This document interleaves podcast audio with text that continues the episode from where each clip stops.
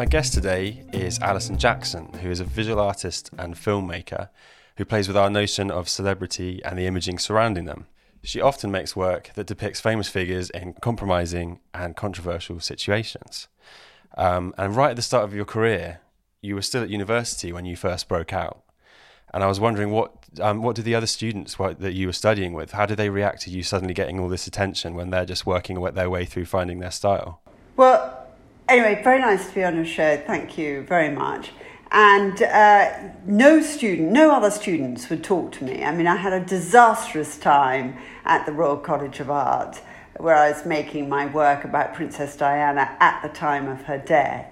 And so I was totally isolated by the college staff and by the college students. I don't, really don't think they knew what to make of me at all. But I have to say, one or two of them were fantastic because we had crits every week where most people would sit down in silence and they'd hate me for doing my work for some bizarre reason. They, they took my work as if it was me personally having a, a view, where I was making work about our collective imagination, having such a big imagination at that time. We wanted to see Diana, Dodi, have a child with Dodi and have a romantic time. And I was making work about our collective imagination, but I was absolutely isolated. I'd have thought that Arts University, of all places, would be fertile ground for people doing exactly what they want and people not being judgmental. So, what do you think it was about your work that stopped that being the case? Well, a few decades on into my career, and having had quite a lot of experience in many different platforms, there are very few people who really push the envelope and dare to be controversial or dare to ask questions. Most people steer well away from that. And because of that, I've had a very, very difficult, rocky road with my career because people are, are frightened of controversy.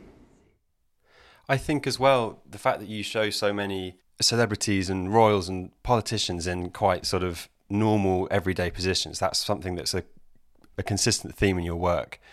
That's definitely changed nowadays anyway with things like Instagram with celebrities running their own Instagrams we're sort of privy to that kind of thing anyway and I was wondering if that sort of changed the way you approach your work when that stuff is more readily available now. Do you think that makes you reconsider your work at all?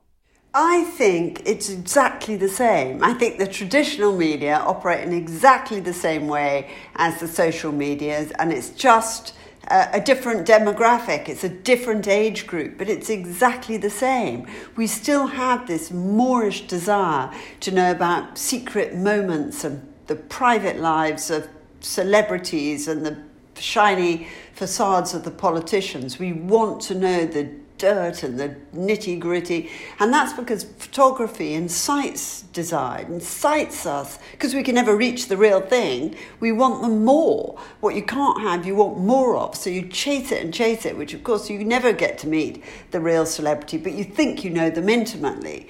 So I suppose I am kind of like busy exposing people's or exposing people's private lives because that's what I'm trying to put a mirror up to show people that's what we really want to see, which is what we really want to see. We want to see Kim Kardashian's ass on Instagram. We want to have a look. You know, it's crazy moment. Why do we want to look at her bottom? But you know, that's where the millions of uh, followers are going we're looking right up her ass. I think it's an extraordinary phenomenon. And she's making a lot of money out of it. The, the joke, you know, she, she must be laughing. With your work like that, is it your hope that you're ridiculing them and you're question, making people question why they're into that kind of thing? Or is it just that you're showing behind the scenes, or how do you approach that? I really don't like the idea that I'm ridiculing the celebrity because it's not about the celebrity that are making the work. It's got really nothing to do with the celebrity. It's about our perception of the celebrity and how we're viewing them. We think them, we know them intimately, but we, we don't. Very few of us have met them. The celebrities are busy making endless photographs to put out as uh, publicity. The media are aiding and abetting that so that things go, you know, full cycle, and we can't stop buying it. And we, you know, it, it's a consumerist uh, industry. Celebrity is a construct of uh, studio photographic shoots, ideas, publicists, celebrities, the media putting them on the front cover, then they're cropped and the narrative changes a bit. You, you're very far from the real truth. So when you show something like Donald Trump reading Playboy or the picture you've got behind you at the moment on your Zoom background there of him with a woman under each arm with money flying around, it's not your aim to make people think that he's, you know, sort of that's what the real him and that the political him is not as separate from that as his fans hope it is. Do you not think that does ridicule them then, showing them in such sort of stupid positions like that? You don't think that? Um... Donald Trump readily talks about women. He, he, he's had, he's been exposed about grabbing pussy and stuff like that. I think in the public imagination, people think that this is probably what he is doing. And so I'm mirroring up what is an, in the public imagination already. What's your reaction to having your work described as provocative or controversial? Um, well, I mean, I've never wanted my pictures to be passive for people to walk by and say, wow, that's a pretty picture. Um, I've wanted people to wake up and be horrified by what they're looking at because I find the whole idea of living our lives through photography to be revolting and a deceitful, untrustworthy medium that we rely on.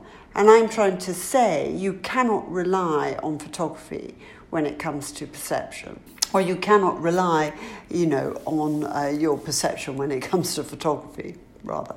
Uh, so it, it, it, it, you think you can trust it, but actually uh, you can't. I mean, I, I prove I, pr- I prove the camera lies. All of these people look realistic, and they are. I mean, this is you know this is John Smith, and if you think it's Donald Trump, your mind is completely fucked because it's you cannot rely on your perception when it comes to photography. The camera lies. Having heard about your work in the past, some of the people who you depict in there have actually seen your work of them, haven't they? And I think um, the fact that they react quite strongly to it means that there must it must have touched a nerve. It must sort of they must see something in there that they don't like. And I was wondering, is that something that crosses your mind when you're making it? Are you picturing Donald Trump seeing it or Tony Blair seeing the work that you've made and having them see themselves differently? Well, a lot of people don't understand it. So I would say that a lot of uh, public figures or celebrities understand it, who ones that understand the media understand it, and ones that don't get furious.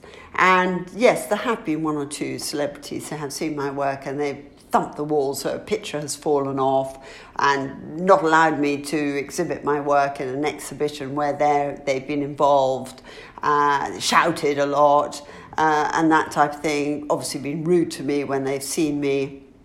People think it's a joke to have me around for lunch or dinner and sit me next door to a celebrity that I've just made a, you know, controversial picture of.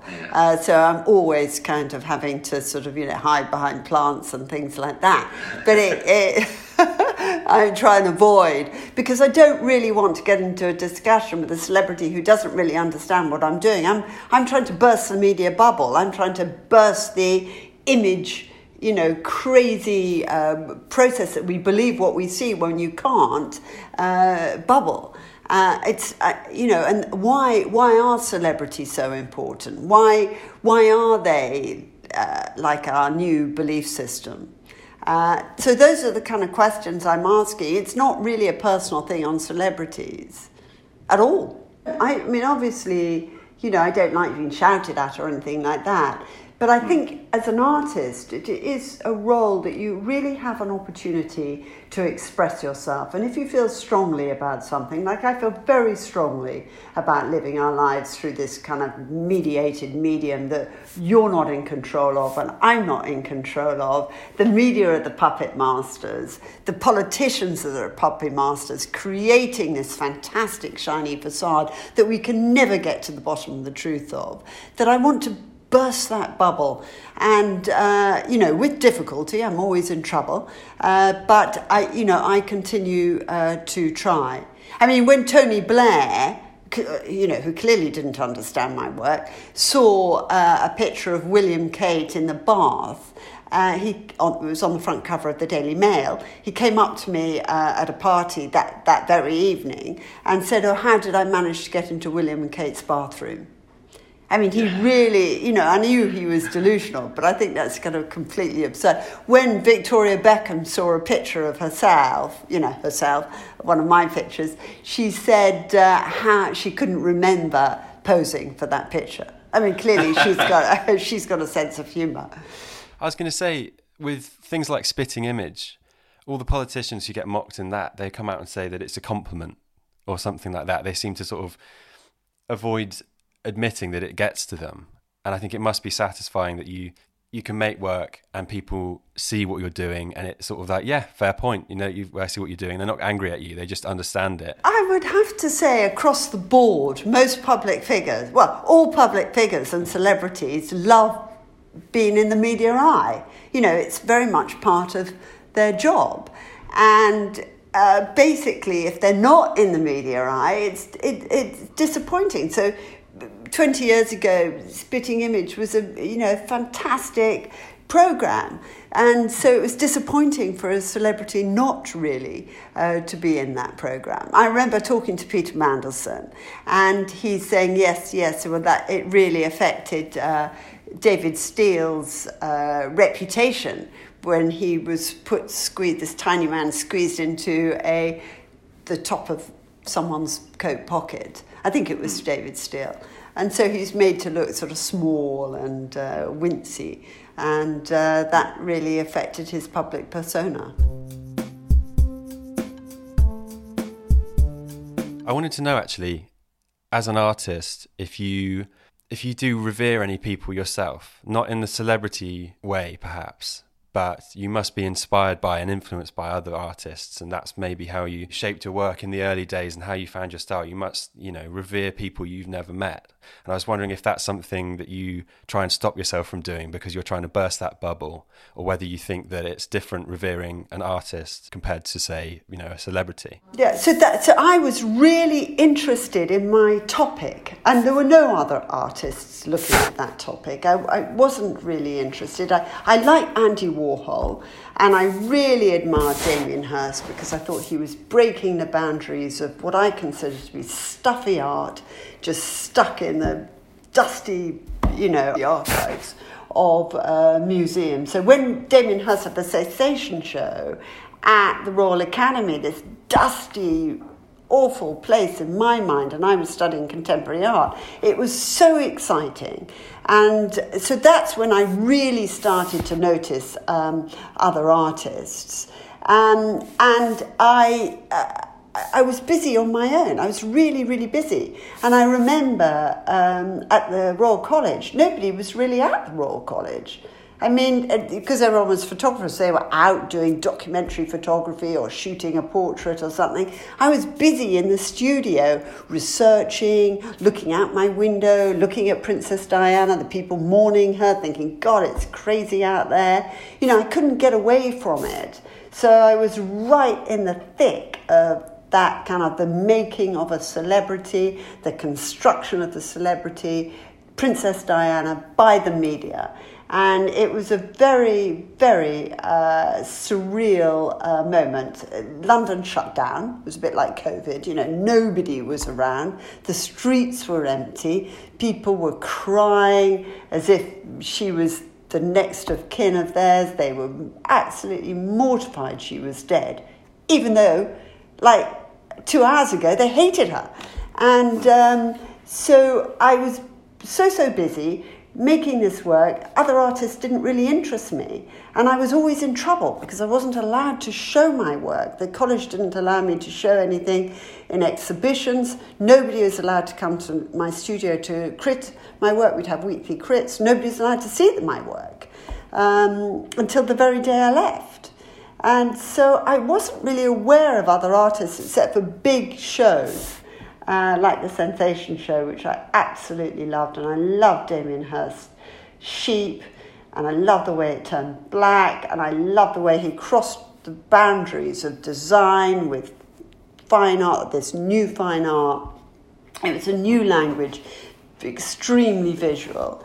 I then got interested in Andy Warhol, who took this PR image of Marilyn Monroe and redesigned it, you know, with all the glory and the colour of his Catholic kind of um, gods and icons that he used to worship in church every Sunday. He, went, he was highly religious and was very um, uh, taken in by all these gold icons uh, surrounding him, and that he had glorified Marilyn Monroe uh, in this way, celebrated her as a celebrity. But he was celebrating a PR image, and that I found very interesting that he had chosen a photograph. He wasn't going to draw Princess Diana. He'd found some nasty old PR image, just some thing out of a spotlight book or something like that, and transformed it. And that's what interests me. He was transforming the media image of somebody. And then, of course, I went on to look at all his films and videos, and I made a film about him actually with ITV and how he um, studied human nature, that with drugs and uh, stimulants and alcohol, people can behave extremely unpleasantly, nastily, and badly towards each other and knock people out, slap people, rape people, do horrible things, shoot people. I mean, he was shot himself. And then suddenly, when uh, you know you're off alcohol, or they were off alcohol, uh, I think Malanga suddenly stopped drinking. Uh, he was as nice as pie and never went out.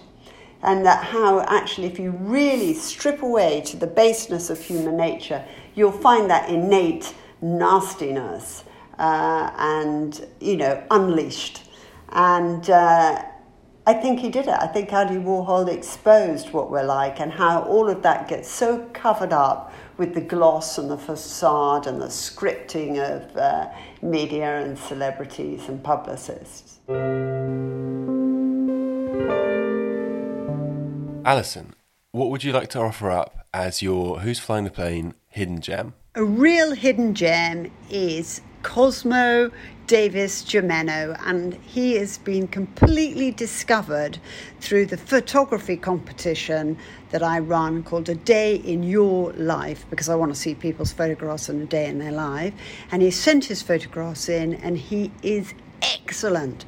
And if you want to see his work, have a look on dayinyourlife.co.uk and you'll see his most beautiful photographs. Okay, Alison, thanks a lot for taking the time to talk to me. Um, please, could you let our listeners know where they can see your work, where you're showing at the moment, and how they can follow you on social media? Well, thank you so much. It's been a delight to talk to you. But one thing I would like to say is anybody who looks like Biden or Kamala, please would you contact me because I'm desperate to find those two uh, lookalikes. Also, I do need a Boris Johnson uh, because I think we're in for a lot of Boris soon. So please, any of those three lookalikes, Biden, Kamala, Boris Johnson, please contact me. Uh, and I'm Alison Jackson on Alison Jackson Artist or AlisonJackson.com.